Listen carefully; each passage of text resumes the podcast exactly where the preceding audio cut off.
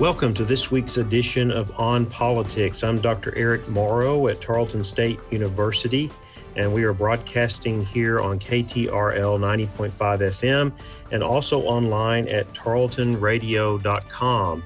As you know, each week our shows are then recorded, put on SoundCloud, also where you can download your podcast. So we encourage you uh, to not only follow us, listen uh, each week at noon here on KTRL uh, but also if you're if you missed the broadcast to uh, download a podcast or to to listen on SoundCloud, and also go to our Facebook page on Politics with Eric Morrow, where you'll find links to related articles as well as information on the show each week.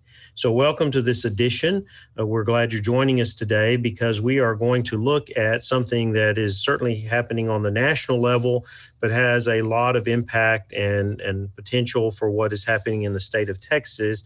And that is on June 15th, the Supreme Court uh, ruled that the civil rights law, the 1964 civil rights law, applies to LGBTQ workers uh, granting uh, them protections in the workplace. And so, what we're doing today is we're going to dig into this a little bit. We're going to look at some of the different aspects of it, especially uh, some of the issues and challenges here in Texas. And so, I want to welcome to the show Angela Hale. Uh, who is a Dallas native, uh, former TV reporter and veteran journalist uh, at CBS KTVT Channel 11 in Dallas Fort Worth. She is the managing partner of Red Media Group, a strategic communications and public affairs company. Uh, she led the communications effort for the legalization of gay marriage uh, for the Akin Gump law firm and Texas plaintiffs, and she's been leading lobby and communication strategies for Equality Texas since 2015. Uh, Angela has also served in executive leadership, so she has legislative experience as well, which we know is great on this show because we talk policy. Uh, but she was worked in the leadership for the Speaker of the House and the Office of the Attorney General. So, in with all that experience, with what you currently do, Angela, uh, we are glad that you're joining us because this is a very interesting and, and, challenging topic. I think it's also one that, as we focus on this show and trying to get information to people, uh, that many people just may not understand all the different facets of this, uh, what this decision means, and, and even what was happening that kind of led up to this. So, welcome to the show today, Angela. We're glad to have you. Thank you. So, I just wanted to start out with an initial question of just from your perspective, given your your your lobbying background, your work background with Equality Texas, and with other efforts. What is really the significance of what happened on on June fifteenth? Uh, relating to this ruling of the Supreme Court in interpreting the 1964 Civil Rights Act? It's a um, landmark decision in a series of landmark decisions that have come down from the Supreme Court in recent years, starting with marriage equality, actually, the Windsor case prior to that. Um, and now with this workplace uh, discrimination issue, I think a lot of people did not realize previously before the ruling, and there was a lot of publicity around this ruling, that Texas is one of, one of 27 states where we did not have explicit um, protections under the law in Texas. So if I went to work and I put a picture of my wife up on my desk, I could be married in Texas, but I could also be fired from my job just because of being gay or being transgender. Um, and it wasn't based on work performance. So to me, that was inherently unfair. And what the Supreme Court determined with Neil Gorsuch, a Trump appointee, writing uh, a majority opinion for the court, he said that under the 1964 Civil Rights Act, the word sex means sexual orientation and gender identity, and that all people should be afforded the same level of protection under the law, every single person in the United States. And what's significant also about that is there have been a lot of court cases going up through the different circuits. So the Fifth Circuit, the Third Circuit, the Ninth Circuit, uh, that came up with different conclusions about whether sex, under the legal definition of the 1964 Civil Rights Act, meant it protected sexual orientation and gender identity. And the Supreme Court has ruled that indeed it does protect and it does mean that under the Civil Rights Act, therefore people cannot be fired any longer in the United States in a very narrow decision, really on just employment issues, because there's a wide variety of other issues where people can still be discriminated against. But under employment decisions, you cannot be fired just because of who you are or who you love. So I've noticed along that line, speaking to the last point, uh, you said that uh, this deals with employ, employment issues. And, and, some of the things I read in, in, preparing for this interview and this really digging in myself uh, to some aspects of this uh, that some are saying this is a qualified victory because there are a lot of these other areas to address. Where, uh, where do you either see this going, or what are some of those critical issues that that uh, you think will be, uh, especially on the federal level, now that the Supreme Court has ruled on this? But what are some of the other areas to see this understood within the full context of of rights and not just narrowly focused on one area? Well, I think the, the most important part of the decision is that determination under the Civil Rights Act that sex means sexual orientation and gender identity. This is the first time that the Supreme Court has ruled on that and upheld it. So when we see, so currently it only protects un, in employment. But if there's litigation on the Trump administration's implementation about health care, or um, public accommodations or other areas of law, housing, um, the Supreme Court's interpretation on sex as sexual orientation and gender identity, that being a precedent, would apply to all those other cases and areas of law, but that would require litigation to go back up to the Supreme Court again so that it would be um, codified once again by the Supreme Court. It doesn't automatically apply to all those areas, but because of precedent by the Supreme Court, it can apply to all of those areas, but it will take litigation um, to continue up to the court to uh, have a confirmation once again through the Supreme Court, or the other way to get there on if you think about um, you know somebody on, on the bathroom bill. And so that's a public accommodation. Public accommodation means public spaces.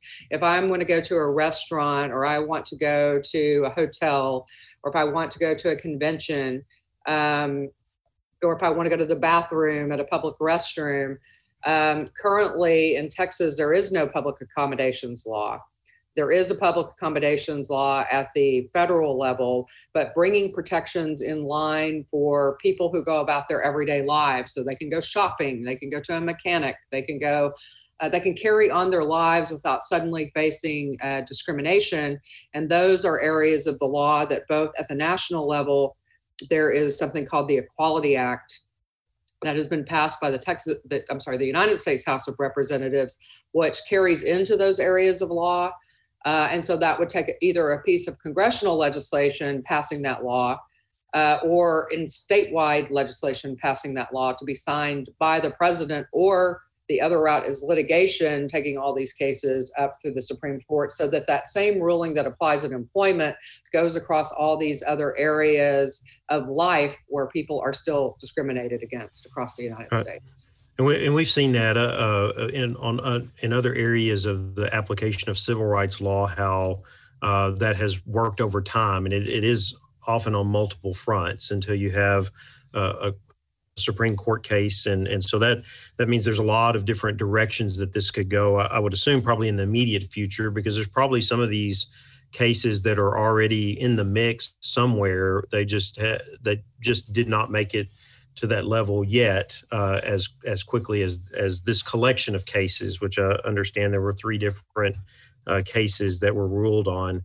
Um, you know, turning this to Texas, and you're talking about all of these different areas and not having the public accommodations law. Uh, also, looking at that, that there's been a long history here of discrimination and, and challenges uh, for those that identify as LBGTQ. Um, what? Uh, why do you see this has been such a difficult issue in Texas? Uh, and, and, I asked that question because uh, on the show a week ago, I had Cal Jillson, a professor at SMU, and we talked about uh, political culture and how that's influencing uh, how people respond to government in the midst of a pandemic that's trying to give direction and and so on. Um, I mean, is political culture in the mix here? What other elements do you see that that ch- challenge uh, uh, uh, moving forward on some of these issues? Well, I think historically, um, you know, we celebrated, I guess, Juneteenth on Friday, and that was uh, Texas finally uh, agreeing that uh, federal civil rights laws applied to our state. I think sometimes in the South, we might be behind on a variety of civil rights issues in southern states historically through the beginning of time and even now.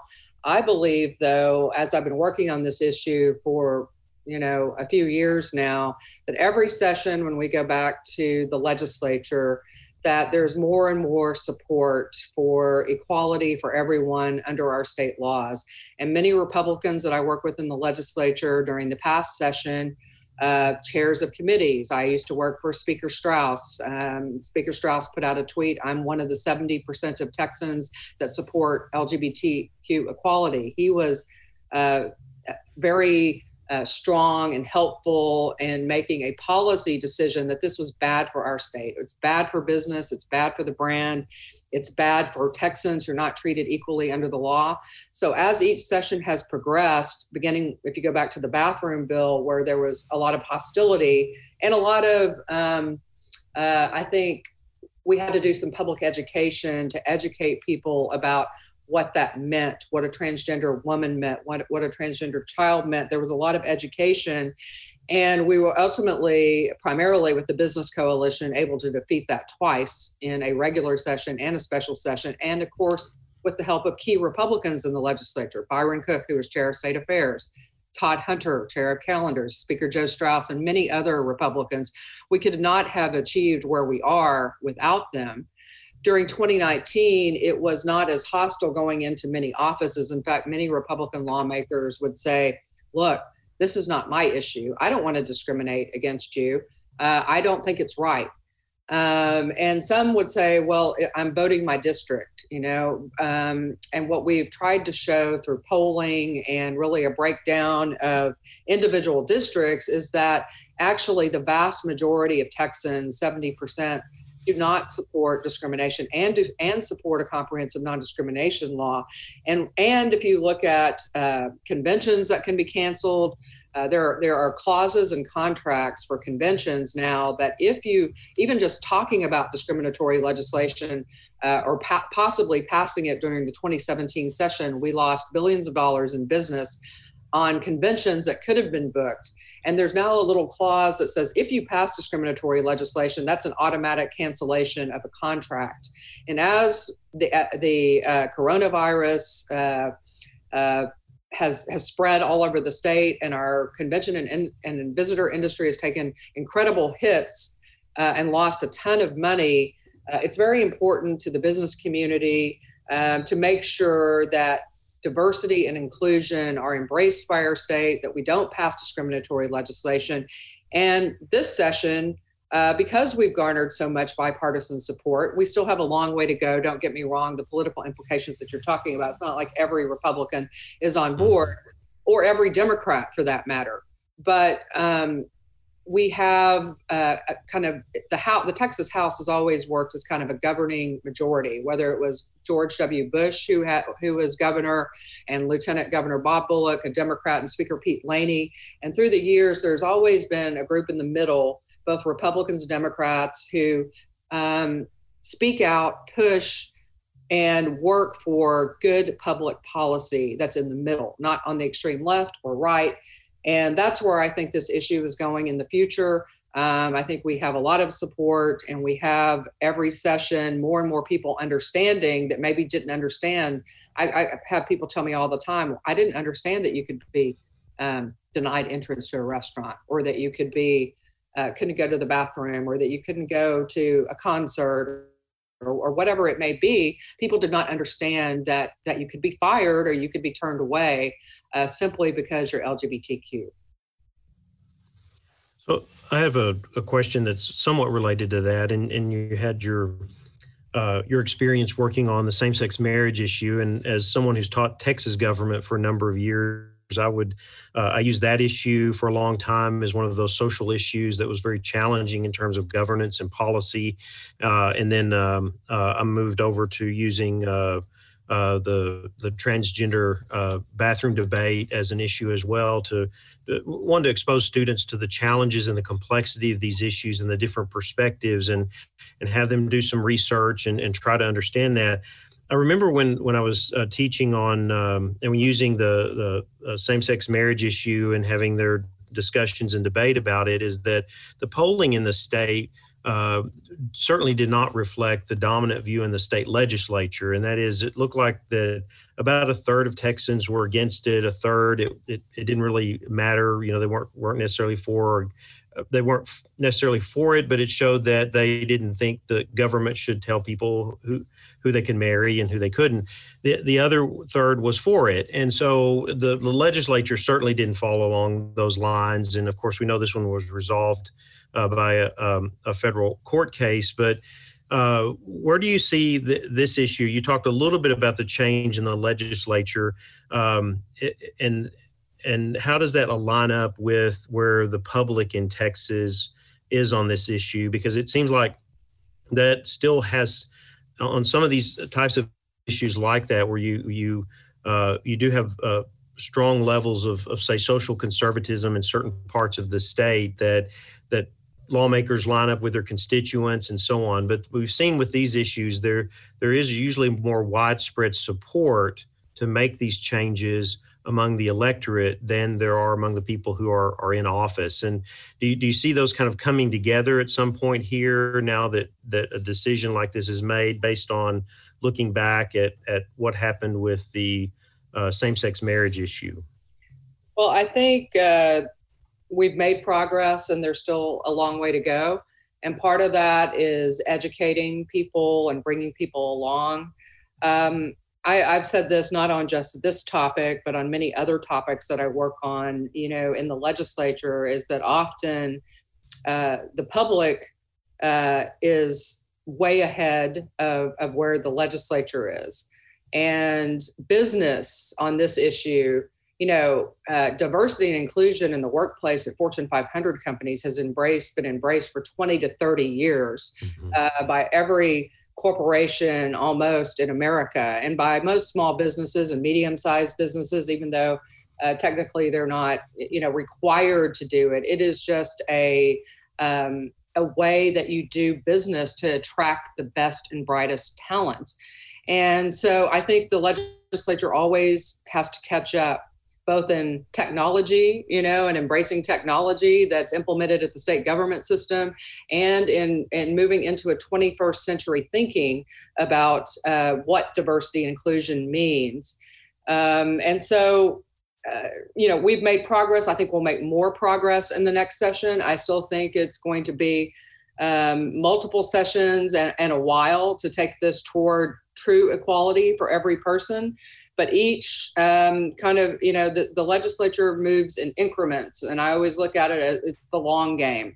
So we keep making progress each session to a point that we get to true equality. But i believe that the texas public and these public opinion polls have been going up and up uh, over the years very rapidly especially since marriage equality came down from the supreme court but even prior to that uh, you know i'm a native texan i grew up in, in dallas um, I'm just like your typical uh, Texan that uh, Texans are respectful. They uh, don't believe in, in discriminating against people, treating people unequally. There's a sense of fairness among Texans, and that's what I think is reflected in the polls.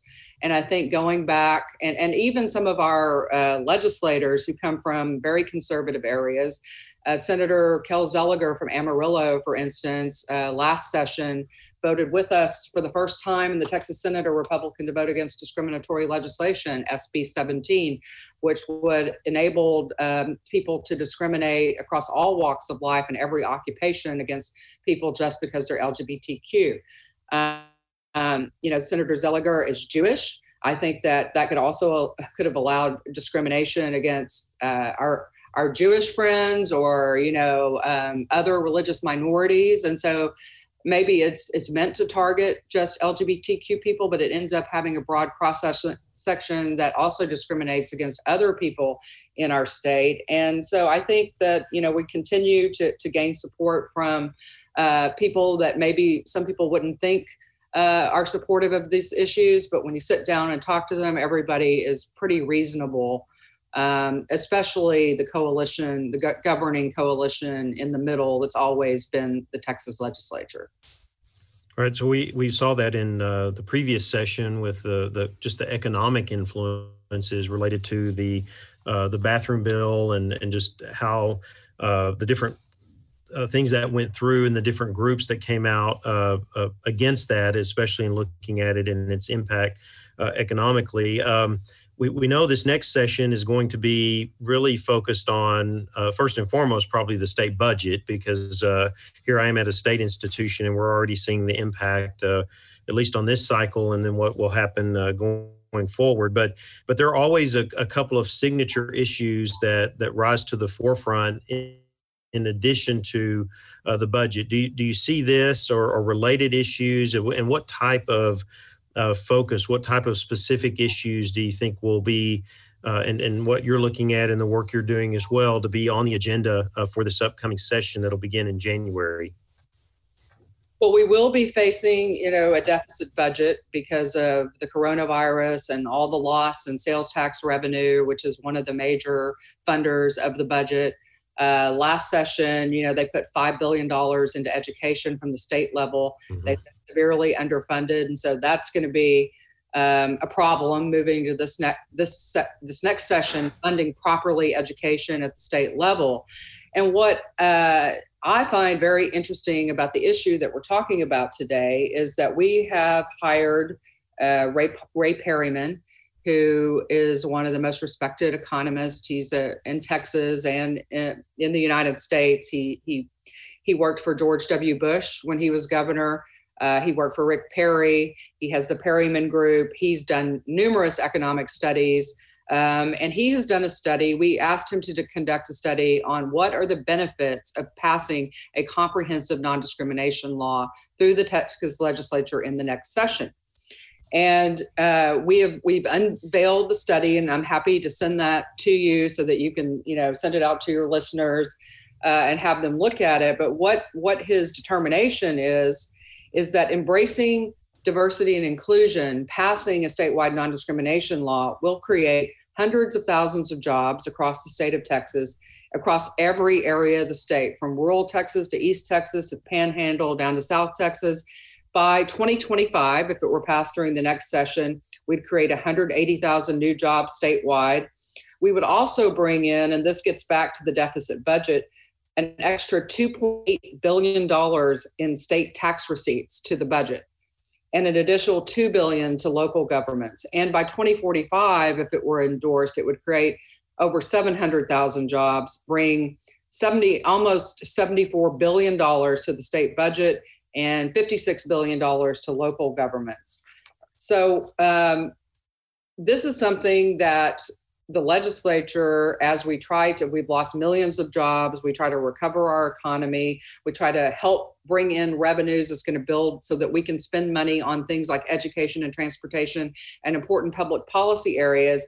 By embracing diversity and inclusion, it gives Texas the competitive edge to compete on a global basis and to create hundreds of thousands of jobs, bring revenue to state and local governments, bring in about $20 billion in annual tech and tourism gross product just in five years and $1.3 trillion in 20 years. So it's a win win for the economy. And we plan to make that case to uh, legislators as we move forward as part of the discussion on how to help the budget and how to do the right thing to protect all Texans so that no one is discriminated against in the next session. And that's why we've conducted this study and why it will be a top priority um, for us and our business coalition and um, a, a wide variety of people moving into the next session. That seems like in, in the environment we're in, especially the fiscal policy environment, that that would be very appealing because one of the challenges is always in, in the state legislature is uh, not only not uh, proposing any any new taxes in the in the the era that we're in and the way people are looking at at, at this uh, but trying to find ways to to generate uh, additional uh, revenue. And it seems like that that messaging and uh, certainly the way that you put it would be very appealing for those that would be looking at the other side of it. Okay, we're in a a state that runs a, a bare bones budget, spends less per capita on government than any other state. How do we how do we find ways to re- recover out of this? Uh, uh I also want to ask about specific policy areas do you do you see based on this decision that it's that's optimal time to move forward on uh, maybe housing or what are other areas that that you would see that that maybe more aligned with state and even, even federal law uh, in trying to advance the um, uh, rights in those areas in addition to what's happened here looking at the workplace so, a comprehensive bill under the Perryman uh, study includes employment, uh, housing, and public accommodation. So, we're looking at those three areas of law to be encompassed by a comprehensive bill with the study as the backbone of what passing those three areas of law would do and help the Texas economy, therefore also protecting LGBTQ people in those two area other areas of law and codifying into state law uh, employment because it, you talked about marriage equality and um, the bathroom bill. And, and so it, it's important that it's also codified in state law because you've seen litigation when people don't want to accept what the supreme court has done. Therefore uh, it's important to also codify it in state law well, I want to thank you for joining us today. Uh, this has been this is very informative uh, in, in, looking at what has happened and understanding this decision of the Supreme Court as, as not only a landmark decision, but uh, really moving uh, this in, in a direction in a number of ways. Uh, I seem to see, and especially in what you're saying, is that that if Texas is able to move forward with uh, with this on the legislative agenda and address some of these issues, uh, that that Texas could be uh, uh uh, join kind of some of the leading states uh, in the level of accommodations in the the the view of this in terms of civil rights and uh, the opportunities for LGBTQ people. Uh, is that is that where you you see this? I know you you you look at it for the long term, and I know Texas is a is can be a very challenging place to work in terms of policy with a, a part time legislature and then then other factors you work against. But uh, how how do you see this in the in the coming years? Well, I think um, throughout uh, history, at least in recent history, since I've, I've worked for uh, Greg Abbott when he was Attorney General, and I worked for Speaker Straus. and I was a reporter during the Rick, Ter- Rick Perry era and George W. Bush era. And one thing that's been consistent throughout all of these uh, gubernatorial um, leaders has been keeping the Texas economy number one in the nation to do business. And as we have implemented new things uh, along the way, other states copy us and catch up to us. And so this is yet another way, from what I look at, how I look at it, for Texas to continue to be the leader um, in innovation, in business activity, in job creation, and continue to be the number one state for doing business. And I'm confident that as we move forward, that we will get a, a coalition of people who are going to understand that, um, who care about the economy on both sides of the aisle and are going to try to help us achieve these goals. I hope to accomplish them as soon as possible in the next legislative session. Uh, and I believe we'll make significant progress in the next legislative session. I hope to. Uh, to go all the way. If we don't make it all the way uh, in the next session, I feel like by by the, the following legislative session that we would be able to to achieve what we're talking about. But I but I also have a lot of confidence uh, that we can achieve great progress in the 2021 session. I've been speaking with Angela Hale, uh, who is the commu- has led communications efforts for the legalization of gay marriage, and has been a leading lobby and communication strategist for Equality Texas since 2015. Angela, I want to thank you for joining us today. Thank you. We will take a short break and we will be back after the break with more on politics.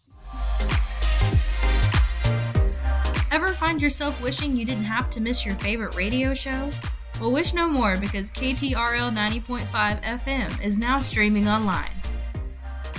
Tune in to catch your favorite broadcasts and shows live right at home from your computer or mobile device.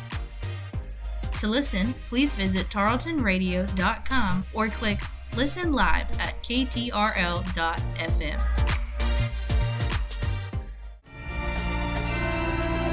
Politics can be confusing, but On Politics with Eric Morrow has your back. Follow the show on Facebook. Search On Politics with Eric Morrow to stay up to date with the show and all the sources to follow right along.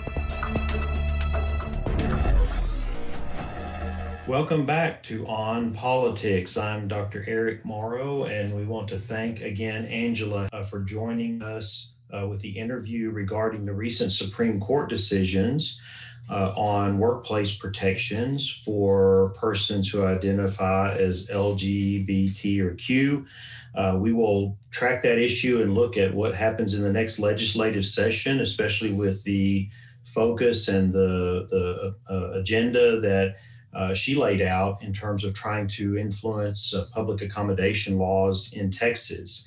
So, on another related topic uh, that I want to look at is one that I've given some attention to and research over the years, and actually uh, has seen some movement in the halls of the legislature, uh, and that is the issue of sex education in public schools.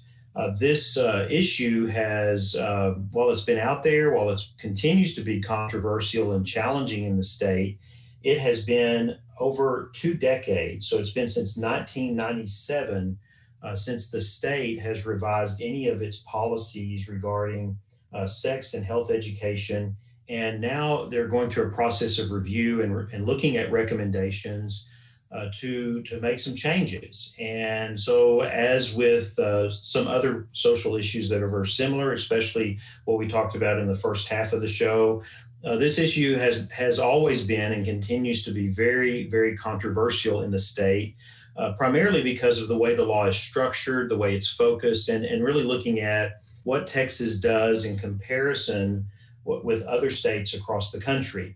Uh, so, this uh, past week, members of the Texas State Board of Education uh, began a process of taking a testimony uh, to uh, look at support uh, for various changes that are being considered. Now, before we get into that, and before we talk about some of the different views that are trying to influence those outcomes, uh, one of the things that we need to do is, is understand what the current law is in Texas and what guidance uh, the uh, the law provides to public school districts. And you have to remember, in Texas, we have independent uh, public school systems, so independent districts. I always ask my students in the classroom when we're focusing on local government, why do we call them independent school districts? And what are they independent from? And they all kind of look at me like, uh, "What are you talking about?" even though they went to a public school and that na- that name was used. It's on our buses. It's in the uh, the name of the school district, uh, and no one usually can tell me. But that goes back to the post Reconstruction Constitution of the state. Uh, with the focus of returning control of public education at the local level uh, to local communities. And so the independent is actually independent from the state. Uh, so we have this long history of local uh, public education being just that, uh, being local, being controlled by local school boards. And to a certain degree, that has remained in place, even though that we see certain standards uh, in terms of testing, uh, teacher certification standards, and many other things that are directed by the Texas Education Agency. we we still see a level of autonomy or independence, we could say, uh, that local school districts have. And that is really what is represented in the current laws on health and sex, sexuality education, as we would say, uh, in public schools. And so, just a quick overview of that, just so that people understand uh, what the law says. You can find this in the uh, Texas Education Code, Section 28. Uh, it is in Section 004 that deals with local school health advisory councils, and health education instruction. And really, this law comes out of a, a perspective that that uh, sex education is connected to health education. Uh, but we'll see that the, that's a, that doesn't really hold through except in kind of the standards and, and the, the way that the state has wanted school districts to address this issue. So the law requires public schools to teach health education, uh, including a parenting and paternity awareness program.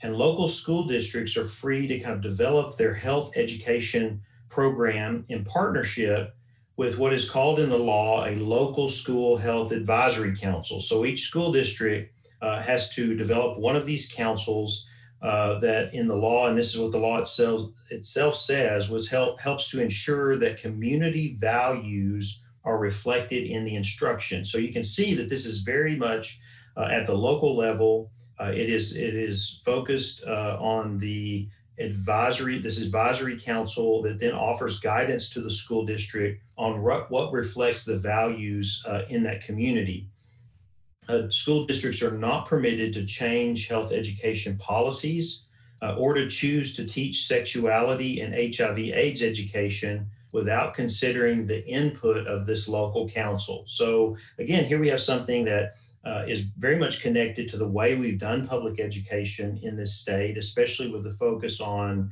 uh, the the the independent aspect of it. That that local schools have a certain amount of say and, and control of course, the law here is directing them how to do it. It's saying have a local advisory council that then has input and recommendations on what should be taught in that specific uh, school. Uh, so the local school health advisory council is there to assist the district uh, with uh, interpreting or applying what they see are local community values, uh, and that, that those values are reflected in the district's health education instruction regarding uh, sex education or human sexuality, uh, pregnancy, uh, disease prevention, and so on. Uh, these are the guidelines that come out of the law that influence how school districts uh, adopt a curriculum and approach these topics. Uh, so they must present sexual abstinence as the preferred behavior for unmarried students. The second thing is that they focus more on abstinence than on any other behavior. And then third, they emphasize that consistent consistent abstinence before marriage is the only method that is 100% effective in preventing pregnancy, STDs, HIV AIDS, and quote the emotional trauma associated with adolescent sexual activity. Okay, so that's actually uh, in the law itself. Uh, so we've got two features here: the Health Advisory Council then we've got the, the guidelines, which are very much focused on abstinence based education. And then you have the, the final one, and that is that parental notification. And in the law itself, it requires districts that choose to teach human sexuality. So again, this is a there's there there's a there's guidelines and there's direction and there's a framework uh, but but it's not required that every district do this the same way. There's not a uniform education across the state. But those that choose to do that must provide instructional materials for public review, and then parents and guardians must be notified of material content and their right to deny such instruction. So the the, the parental the parents can opt out. Uh, they can opt their student out of this education depending on the content and what they see in terms of its value. So there, there what we see here are, are a lot of uh, or guidelines that are uh, and really in, because it's in the kind of directives based on the law uh, of how districts can go about doing this. And so this topic has continued to be challenging in the state. Uh, one is because Texas has one of the highest teen pregnancy rates uh, in the country. Uh, so when you look at Texas compared to other states, uh, we definitely see some challenges there.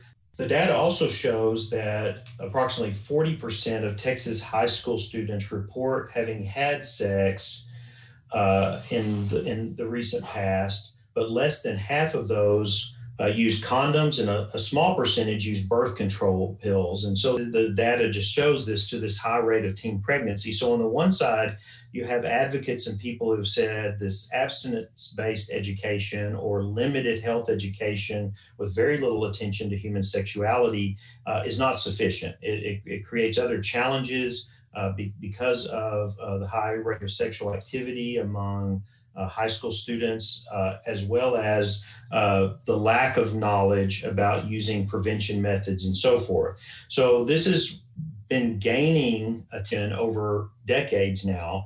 And part of the reason in reviewing this is to look at how sex education and the options there in this law uh, can be expanded uh, to give more directive to school districts about moving beyond abstinence based uh, education. Uh, right now in the state, there are only 17% of Texas school districts that are teaching abstinence plus. So that means that they're not just teaching about abstinence, but they're also teaching about other aspects of this, including prevention, including disease prevent disease prevention, as well as uh, safe sex practices and so on.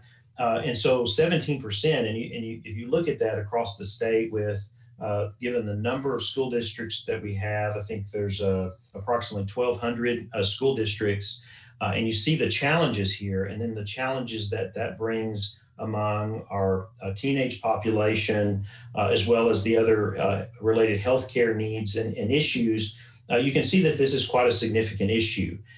So we go back to what the Texas State Board of Education is doing with these hearings. And so this past week, over 200 people registered to speak at these hearings, and they were able to hear about 40 of them.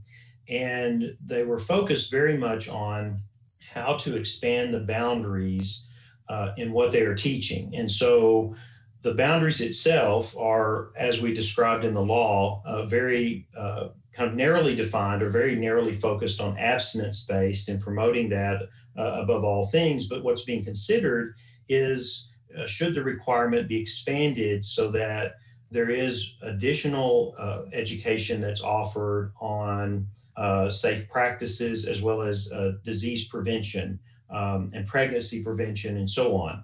Uh, this is where kind of the focus is. There, there are not any, uh, there, there's not anything in the draft proposal that at this point that addresses uh, issues of sexual orientation or gender identity. So here we have a connection with the first part of the of the show today, and that is that there are many who are advocating that there should be more. It shouldn't just not be expanding sex education in terms of safe practices and, and, and prevention, uh, as much as it, it should also include uh, dealing with uh, issues and education about general, gender identity and sexual orientation.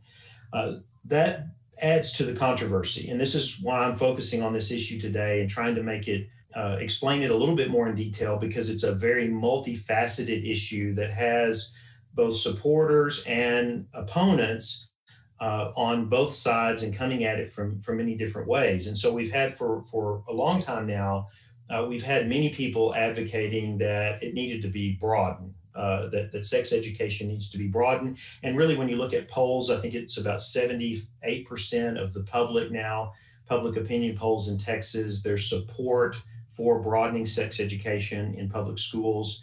About 65% of, uh, of those in the legislature, especially, uh, and I think this is among those who identify as Republican uh, that might have more conservative views on this issue, uh, uh, see that it needs to be broadened just because of the challenges of the role of governance and government in uh, addressing some of these issues, especially dealing with teen pregnancy, uh, and, and other things as well. So there, there seems to be growing support uh, to expand this. Uh, the challenge is, is that you have some very vocal opponents, and those opponents are in, in two primary areas, or they have two different elements of opposition here. One element of opposition is the focus on abstinence based education. So you have a number of groups and a number of people that their focus is on maintaining uh, that in our education system, uh, it's not the responsibility of school districts and teachers uh, to teach sex education other than to focus on abstinence. And that other elements of that are things that are more appropriate to be addressed by parents, uh, guardians, and within the home. Uh, so, this has been a, a long standing argument uh, related to sex education and it's one that continues to come to the forefront. In fact, some of the people who testified before the uh, Texas State Board of Education uh, continue to advocate in this way that nothing needs to be changed. If, in fact, anything, it needs to be uh, even tighter in its focus on uh, abstinence based uh, education. The other side of this, and this is really what I don't see is on, even on the table at this point because it's not being considered in the drafts of the revisions, uh, and that is dealing with gender, gender identity and sexual orientation. And so this this even becomes more controversial. And as we were talking about in the first half of the show, and looking at uh, workplace protections and, and some of the challenges in the state um, related to uh, protections that uh, for people who identify as LGBT or Q, uh, as well as dealing with these broader issues of gender identity and sexual orientation, uh, there there is remains very strong opposition uh, in that regard. And I think we would probably see more of that in this mix uh, if it, if the drafts had any inclination that there was going to be uh, gender identity or sexual orientation dealt or, or allowance for that uh, directive for that. And, and, and you see, part of this we have to understand is the the law provides some boundaries and it provides some direction but there's a lot of latitude there in what school districts can do. And so we see a lot of diversity around the state. And those schools that have tried to move further along this spectrum of a broader sex education have uh, engaged with much more opposition uh, than other districts that have really kind of left it alone and, and under the direction of their advisory councils have limited uh, what they're doing in the classroom. And so that's where I want to take a moment here in this process uh, and, and, in discussing this issue to look at uh, Texas compared to the rest of the country. And one of the things that, that we have to understand and what, uh, in this is that uh, one, it's how Texas appears on paper in terms of what the law says and what school districts can do, but also look at the reality of it. And we've looked at the reality to say, okay, only 17% of our school districts are doing abstinence plus education, even though uh, Texas, if you look at it in comparison with many other states, allows certain things, but it doesn't necessarily require these things. The, the, the first and foremost requirement is certainly health education, uh, and that uh, if there is uh, human sexuality education, that that focuses on uh, abstinence under the direction of these local advisory councils. So, one of the places that I go, and I would just recommend this to you on many of these social issues, is the uh, website of the Guttmacher Institute. So that's G U T T M A C H E R dot org. And I will put this on our Facebook site so that you can link to it and see on this issue and, and many others as well. But when we look at the information there, we can see that there are 39 states and the District of Columbia that mandate sex education and or HIV education. Uh, 30 states mandate that when provided, uh, sex and HIV education programs meet certain general requirements. And then 40 states require school, school districts to involve parents in uh, sex education, HIV education, or both. Now, when we go to the comparative, when we look at Texas alongside other states, uh, you can see that the, the boxes are checked. Is sex education mandated? Yes. Is HIV education mandated?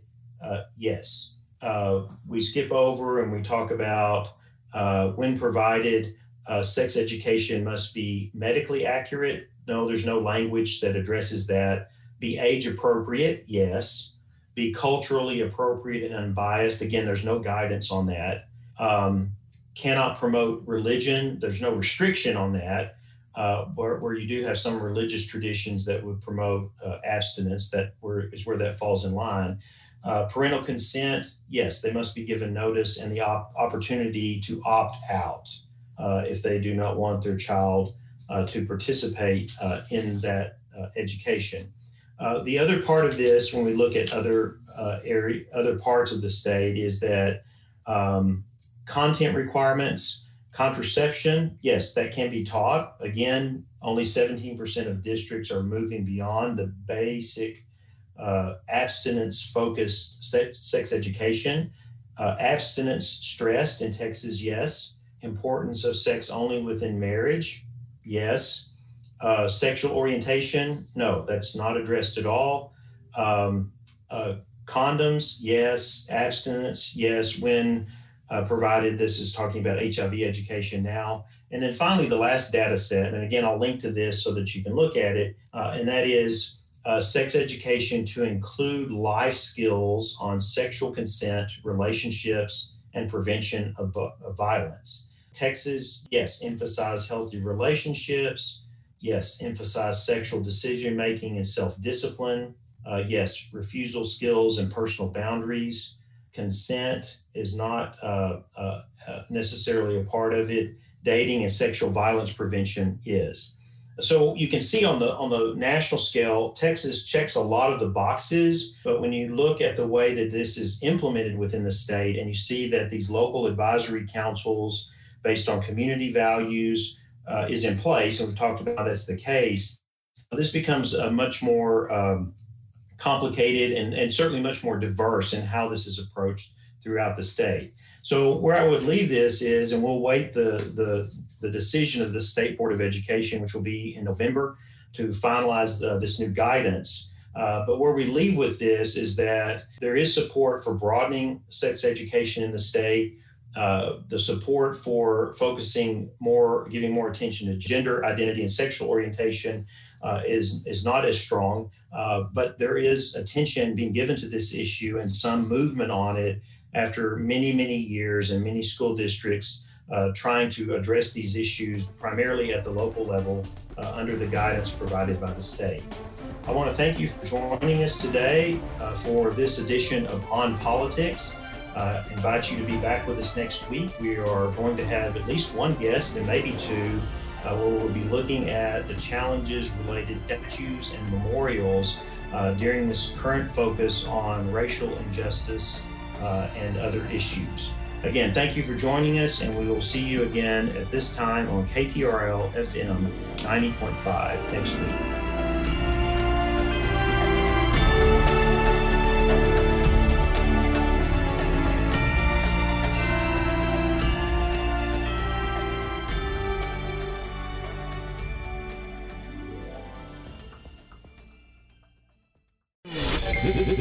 Tarleton Radio Network podcast with production from AJ Heyer and Taylor Welch. Find more great shows by searching Tarleton Radio Network wherever you get your podcasts.